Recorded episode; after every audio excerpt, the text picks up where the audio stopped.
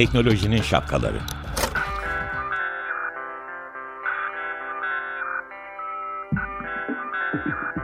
Bilgi ve iletişim teknolojileriyle güvenli ilişki için Banu Zeytinoğlu, Murat Lostar, teknolojinin tüm renklerini, siyah, beyaz, mavi, kırmızı şapkalarını konuşuyor. Teknolojinin şapkalarından herkese mutlu bir pazartesi dileğiyle ardından da iyi haftalar dileğimi ekleyerek günaydın. Günaydın, ben Murat. Yani bazen böyle değişik, sempatik bir şekilde programı açayım diyorum.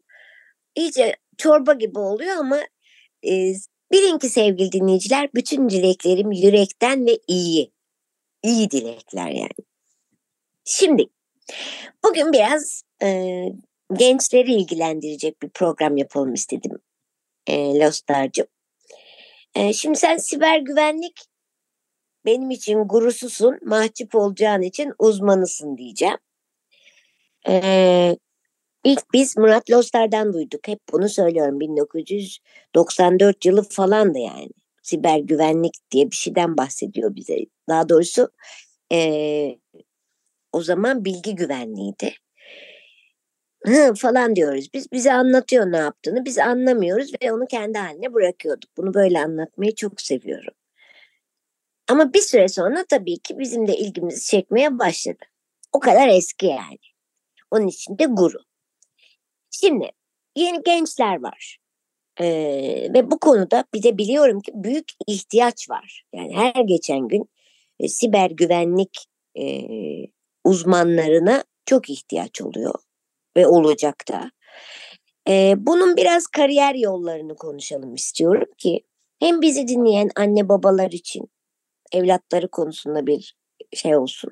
Hem de dinleyen e, gençler için en azından ne yapabileceklerini e, bilsinler.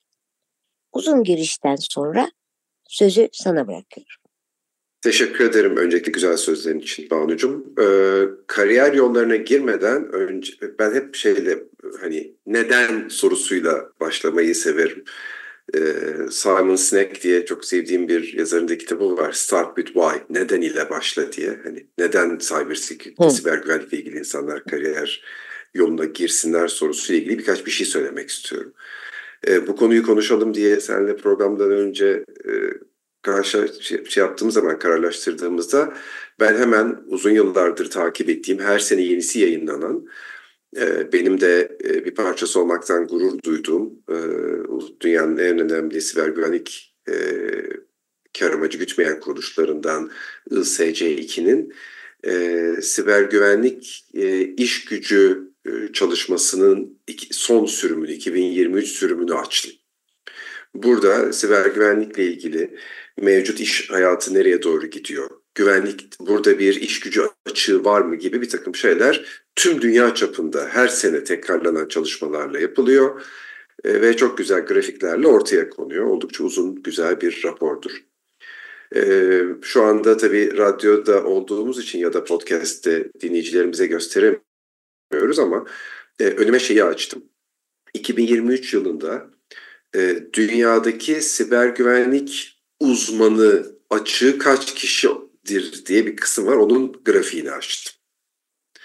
Rakamı okuyorum. E, 2023 yılında dünya çapında e, 3 milyon 999 bin 964 kişi eksikmiş. 3 milyon of. Yani evet. 4 milyon diyelim ona yani hani şimdi e, 16 kişi için pardon 36 kişi için şey yapmaya değmez. 36 o zaten kişi şimdi şimdi 4'e gelmiştir. 4'e gelmiştir. E zaten bunun yıllık büyümesi de yıldan yıla büyümesi de ki bir önceki, önceki yıllardan da bakılıyor. Bundan sonraki yıllar için de hesaplanıyor. Yıldan yıla bu rakamın %12.6 artacağı hesaplanmış ve raporlanmış. Yani hmm. siber güvenlik iş gücü açığı azalmıyor, artıyor. Okey bir şey söyleyeceğim. Mesela yazılımcıya da böylesine büyüyen bir ihtiyaç var mı? Var. Ama hani yazılımcının yıldan yılda olan büyüme kısmı şu anda önümde karşımda yok. Yazılım çünkü benim hani ana konum değil, yan konum. ben sen sonradan geleceksin ama şimdi bu ihtiyaca rağmen yani bilgisayar mühendisliği e, gibi üniversitelerde ve onun açılımlarında bölümler var ama e, siber güvenlik bölümü yani bu başta başına bir bölüm çünkü böyle bölümler e, var mı yani bu açığa karşılık eğitim kurumlarında bunun başlığını pek duymuyorum gibi geldi de hemen aklıma geldiği için sordum. Ee, var detaylardan bahsedeceğim. Bence eksikler de var hala ama özellikle yani tüm dünyada ciddi bu kadar artış olduğu için ciddi miktarda artış var. Hemen ondan bahsedelim ama hemen şu deminki 4 milyonun kırılımından bahsedeceğim. Ee, bu 4 milyonun en büyük açığı yarısından fazlası Asya Pasifik bölgesine ait. Ee, ikinci büyük tarafı Amerika kıtasına. Onun da yaklaşık işte 500 binden daha fazlası Kuzey Amerika'da.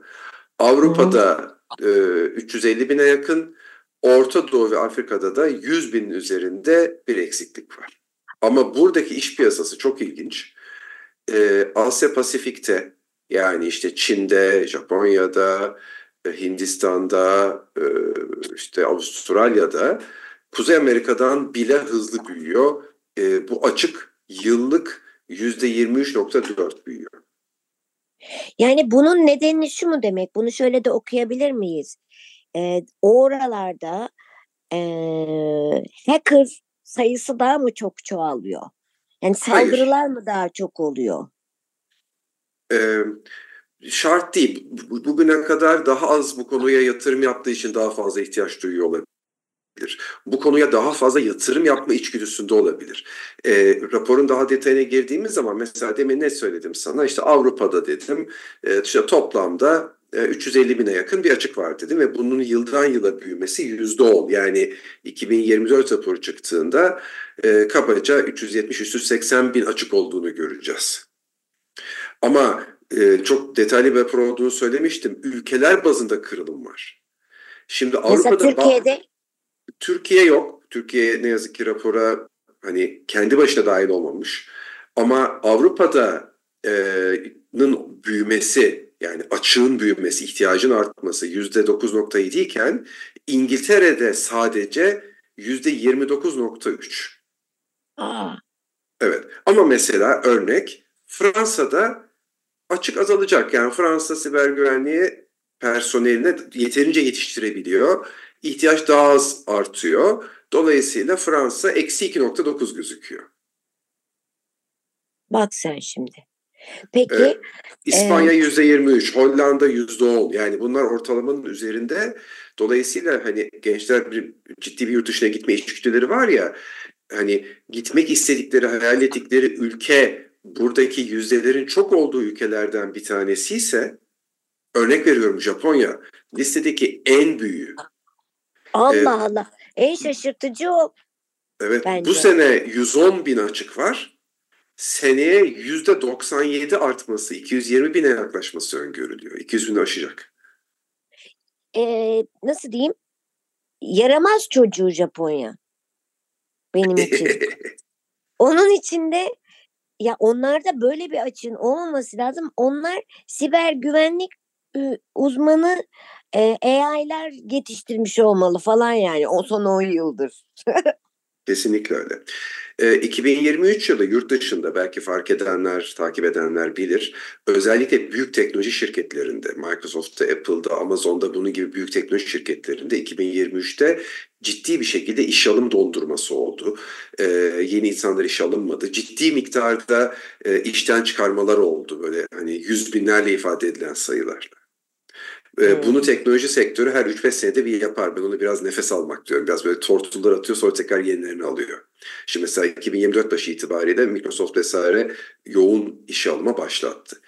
Geçen sene dolayısıyla e, işten çıkartılan insanlarda şirketinizde işten çıkma oldu mu? Siber güvenlik de bundan etkilendi mi diye baktığımız zaman da mesela şeyi görüyoruz. E, bütçe kesintisi Şirketlerin yüzde otuz ikisi diyor ki şirketimizde bütçe kesintisi oldu ama siber güvenlikte bütçe kesintisi olmadı. Evet. Bu şey Şirket... gibi ben hep diyorum ki muhasebenin başındakiyle Demek ki siber güvenliğin başındakine cimri olmayacaksın. olmayacaksın. Ee, insan kaynakları mesela iş alım durduruldu mu sorusuna da yüzde 25 e, şirketimizde işe alım e, durduruldu, siber güvenlikte olmadı diyor. Yüzde 42 hayır şirketimizde iş alım durdurması olmadı diyor örnek olarak. Ya da işten çıkartmalarda da benzer şekilde. Türkiye'deki durumu biraz seni e, sorularımla e, yoklayarak bulabilirim. Yani mesela sen e, bir, bir şirketin var bu konuda ve senin de tabii ki ekibin var. Geniş bir ekibin var. Evet. Ee, insan bulur yani doğru çalışacak bu konuda eğitimli birilerini bulurken zorlanıyor musun bulma konusunda? Açığın ee, oluyor mu senin? Senden yürüyerek bulalım.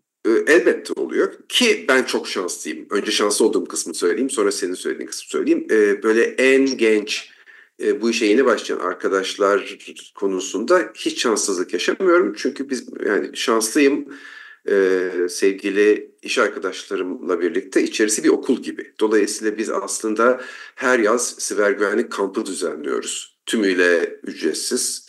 Ee, çok sayıda yani böyle her sene işte bin bazen iki bine aşkın başvuru oluyor. Biz onlardan ne yazık ki çok azını alabiliyoruz. Ee, onlarla beraber kamplar düzenliyoruz. Onların içinden de seçtiğimiz arkadaşları şirkete alıp onları eğitiyoruz. Dolayısıyla yeni başlayanlarla ilgili bir sorun yaşamıyoruz bu an. Ama okay. zaman zaman ihtiyacımız orta seviye yöneticilik diye bildiğimiz rollerde ciddi sıkıntı yaşıyoruz. Peki ben önce sana şunu sormak istiyorum. Ee, eğitimi tam geçmeden önce. Ee, bunun herhalde bölümleri var değil mi? İhtiyaç Okullarda olarak. mı? Hayır. E, iş verirken. Yani Aa, evet kesinlikle. Olmaz siber olur mu? Bir güvenlikçi ne bileyim analist gibi bilmiyorum şimdi isimlerini şey yapamayacağım. Ee, bütünü olmuyorsun da parça parça da olabiliyor musun yani eğitim açısından öyle bir durum da var mı? Bunu merak ediyorum ama bunu anlatmak için ne gibi eğitimler alınıyor öne almak istiyorsan açıklamak adına buyur. Yok yok yani buradan başlayalım hiçbir sakıncası yok. Ee, bütünü olmak artık mümkün değil. Ee, ufak bir anekdot hani özellikle belli bir yaşın üstündeki dinleyicilerimiz bu cümleyi çok iyi bilecektir. Ne doktorlar, mühendisler istedi de kısmet sizeymiş denirmiş bir zamanlar biliyorsun. Böyle bir kız istemelerde söylenen bir damadı beğenme cümlesiymiş bu. Ben bu cümleyi böyle bir genelleme zannederdim. Ee, çok uzun yıllar. Ee, şeyi fark edene kadar e, e, bizim evdeki bir diplomayı fark edene kadar benim hiç tanıma şansım olmadı. Çünkü ben iki yaşındayken ölmüş büyük babam. Bir gün büyük babamın diplomasını gördüm. Ee, büyük babamın diplomasında mühendis İ Ali yazıyordu. İstanbul İyi. Teknik Üniversitesi. Ali. Ee, İstanbul Teknik Üniversitesi'nden babama sordum. Bu ne dedim? İşte yüksek lisans diploması dedi dedenin. Ee, yani peki dedim mühendis olduğunu görüyorum da ne mühendisi dedim. Yani elektrik mühendisi mi, makine mühendisi mi? Tam o zaman bilgisayar mühendisi yok ama. Yok dedi. O zaman mühendislik tekti dedi. Aa. Evet.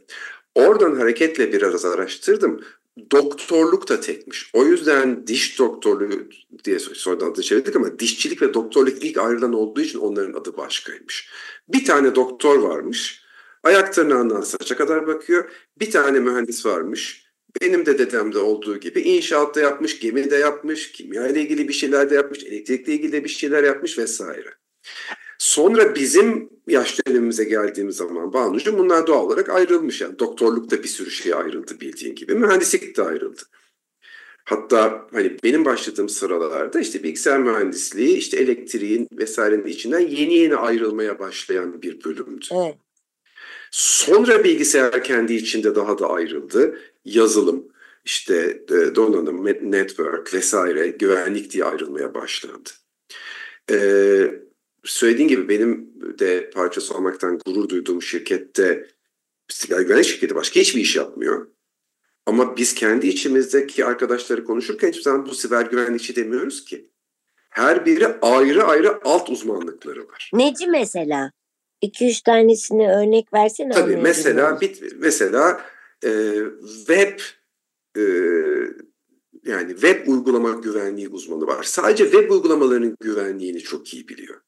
Veri tabanı güvenliği uzmanı var. Veri tabanlarının güvenliğini çok iyi anlayan uzmanımız var.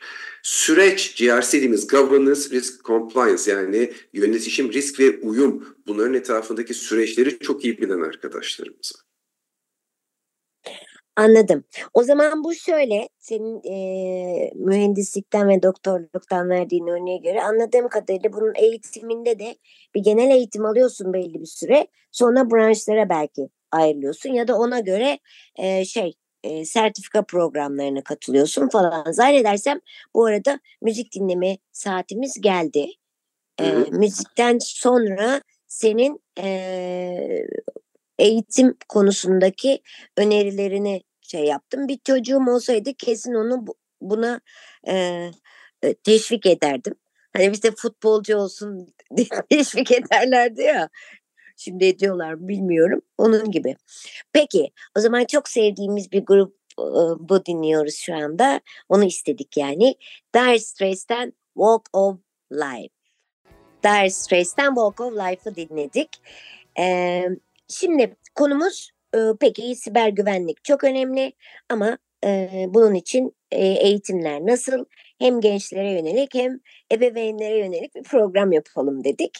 E, ve de tabii e, herkese yönelik aslında böyle bir açık var dünyada ve müthiş bir açık olduğunu öğrendik. Şimdi Murat Lostar'a şey soruyorum. Peki bunun eğitimi nasıl alınıyor?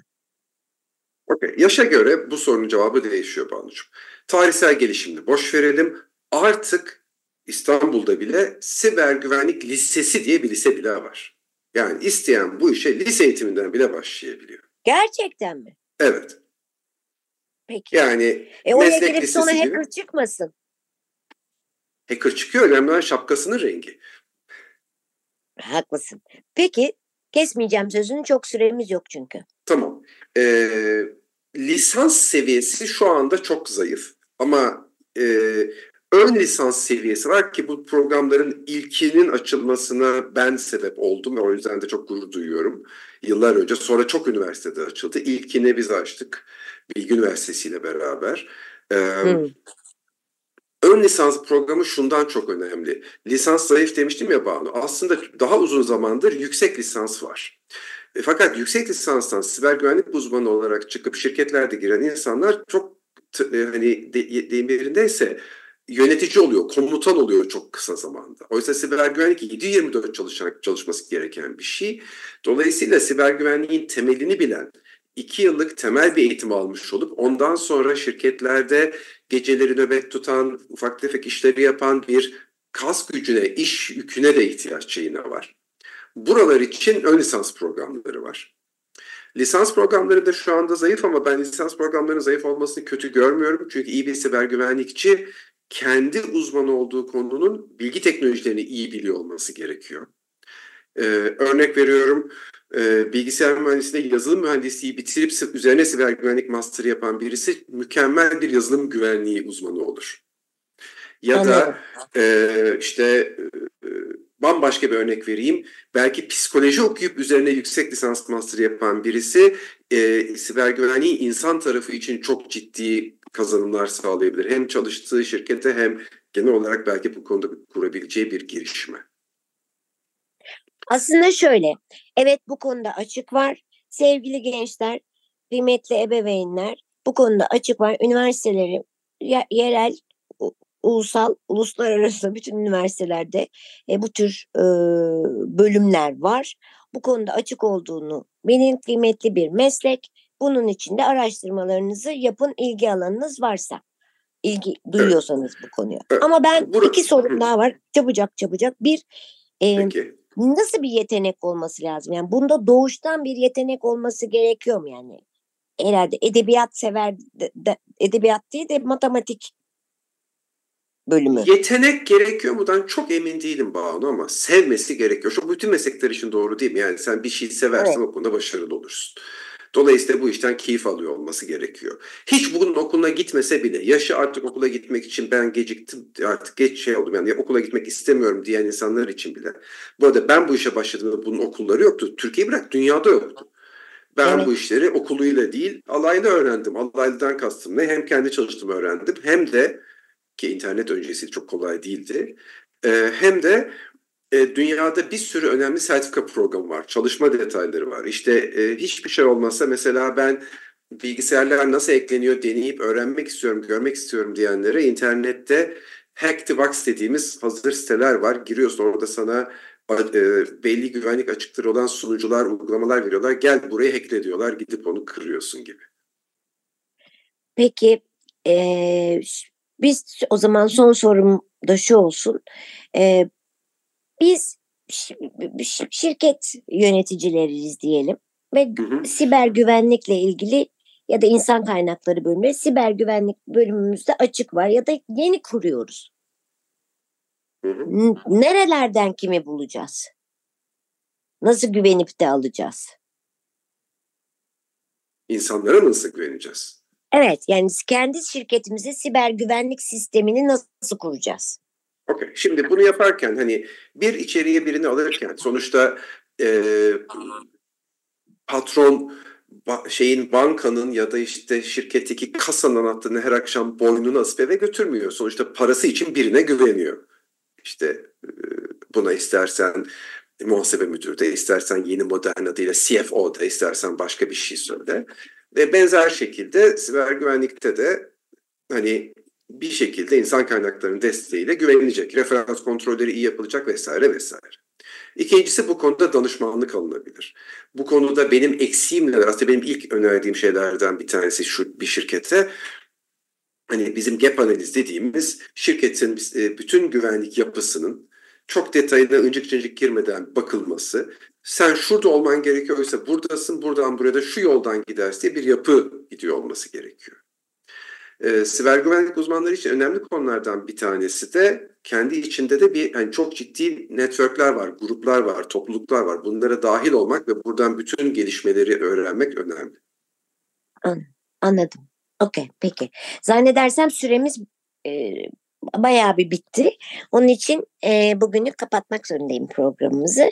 E, ama daha fazla e, bilgi almak isterseniz bununla ilgili bize de danışabilirsiniz belki sorularınızı iletin. Biz programlarımızda her konuda e, konuşmaya hazırız. Bu konuda da konuşmaya devam edebiliriz eğitim konusunda da. Diyerek haftaya tekrar görüşene dek ne yapmıyoruz? Hoşça kalmıyoruz, hoş kalıyoruz. İyi haftalar.